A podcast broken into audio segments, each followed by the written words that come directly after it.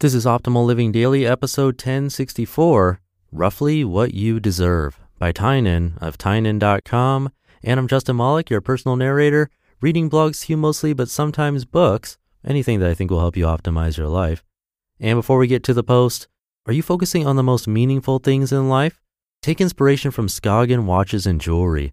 Their Danish minimalist designs are guided by less is more, a good daily reminder for all of us.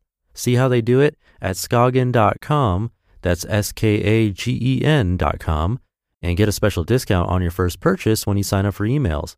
Again, that's Skagen, S K A G E N.com. And I got a post today for you from Tynan, so let's get right to it as we optimize your life. Roughly What You Deserve by Tynan of Tynan.com. Back when I was gambling professionally, it seemed like everyone had an opinion on which casino was rigged. I never really thought that, but I also didn't really think that I was winning as much as I was supposed to. To test this, I recorded every single session I played for over a year. Guess what?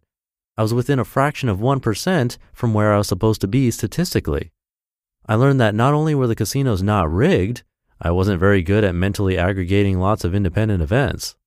I think that in real life, we all have a natural inability or unwillingness to accept that we generally receive what we deserve. Before I get into this, though, I'll say that it definitely isn't true all of the time. I offer the idea here just as a useful tool and framework, not to pass judgment. For example, I know people who have lost close family members, people who have been, and people who have been affected by other horrible things. I don't think that they deserve those things or earned them in some way. I think they're an unfortunate side effect of the chaos and variance of life, which is otherwise a good thing. When I was around 20, I knew for a fact that I would become rich by the age of 25. 25 was really old, and I knew that I was special, so it made perfect sense to me that I'd be rich by then. I put in a moderate amount of effort and made moderate progress towards my goal, but didn't really even get close. When I turned 25, I was at least a little bit surprised that I wasn't a millionaire yet. I'm still not a millionaire, but I'm not surprised about it anymore. I've seen people work harder than me and work smarter than me and become rich. I've seen the dedication it takes, and I've seen how that compares to what I have typically put in. I think I've gotten about what I deserve. I've done some interesting things, worked hard some of the time, and have made enough money to support a simple lifestyle that I like a lot. Strange path, but seems about right to me. Last year, I spent two months getting back into pickup. I knew it would be hard, but in the back of my head, I thought, hey, I'm a pretty awesome guy and I used to be really good at this. I bet it's going to go really well. It went okay, which is probably what you would expect when you balance those positive with the negatives of me being rusty, naturally introverted, and in full on hermit programmer mode. On a more positive note, I think I do a pretty good job of being positive and treating people well. And when I think of how lucky I am to have such great friends and family, I think that I've again gotten what I deserve. You can adopt this mindset and think of it in a few different ways. The harsh reality is that if something in your life isn't where you want it to be, it's most likely your fault. We're all dealt a different set of cards, and I think that most of us are old enough now that we've been given a chance to do something with them. So if you were born poor and haven't put in enough effort to make money, I think it's time to stop blaming your upbringing and start taking responsibility.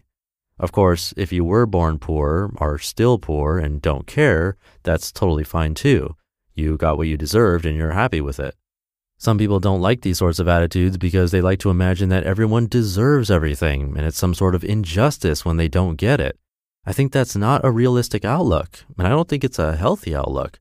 In general, the closer your perception matches reality, the more effective you can be. I think that this is actually a very empowering attitude. It allows people to overcome their natural weaknesses and take responsibility for improving them. When we stop relying on luck or having someone give us an opportunity, we can create a realistic plan and feel the importance of follow through with it. Superstition and hoping gives way to planning and execution. What about luck, which feels undeserved in one way or another? To meet that amazing girl or to make a ton of money or to have a really long life, you will need to have good luck, the key is to give yourself as many opportunities to be lucky as possible. We think of luck as some abstract thing, but all it really is is an unlikely event happening. If you roll a hundred sided die, it would take tremendous luck for it to come up as 97. But if you roll it a couple hundred times, it'll probably happen. Finding a girl who's a near perfect match for you is extremely unlikely, but if you're out there meeting tons of women, in aggregate, it becomes pretty likely that you'll meet one. The same is true of making money. Any one enterprise may have the odds stacked against it, but if you relentlessly try to create something of value for other people, you'll one day get lucky and make it. When we look at success stories, even our own mini success stories, it's easy to hone in on the long odds and end the story there. But if you look closer and average in all of the small wins, the small losses, the big wins, and the big losses, more often than not, you'll find that people get what they deserve. You just listened to the post titled Roughly What You Deserve by Tynan of Tynan.com. And I'll have some quick comments of my own, but first, thank you to Skagen for sponsoring this episode.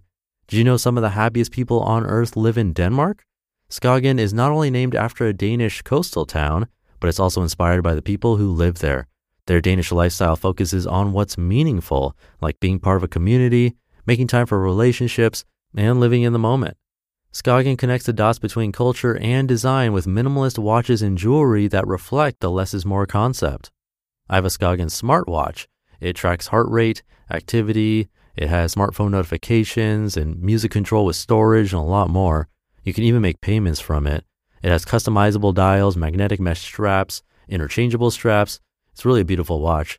So you can come check it out. Visit skagen.com. That's S K A G E N.com to get a special discount on your first purchase when you sign up for emails. Again, that's Skagen, S K A G E N dot com. So, one thing I wanted to add to this post is a common bias that we all experience where we tend to remember the negative more than the positive. It happens in all areas of life. Like for me, this show has hundreds or into the thousands of positive reviews now. But the ones that stick out or I remember distinctly, unfortunately, will be like a negative one. It's easy to dwell on that because we don't think we deserve it. But with things like luck, you might hit a lot of green lights when you're driving or not hit traffic when you're in a rush home one day. That'll seem normal. You might not pay attention to it. But then another day when you're in a hurry or you're late to be somewhere, you'll find someone slow in front of you or miss a green light by a few seconds. But in reality or statistically, that happens all the time. But you remember those moments where it was to your disadvantage and they feel like they're happening more frequently or only on the times when it matters. But that's not actually what's happening. It's just how we choose to remember it. I'm sure there's a name for this, which I don't remember, but the point is to think about that, that story that you tell yourself. So while I agree with what Tynan is saying about it mostly being under our control, the stuff that isn't, well, be careful about what you choose to remember and dwell on because it's all a matter of perspective. All right, I'll leave it there for today. I hope you're having a great Friday and start to your weekend if you're listening in real time. And I'll be back tomorrow reading to you where your optimal life awaits.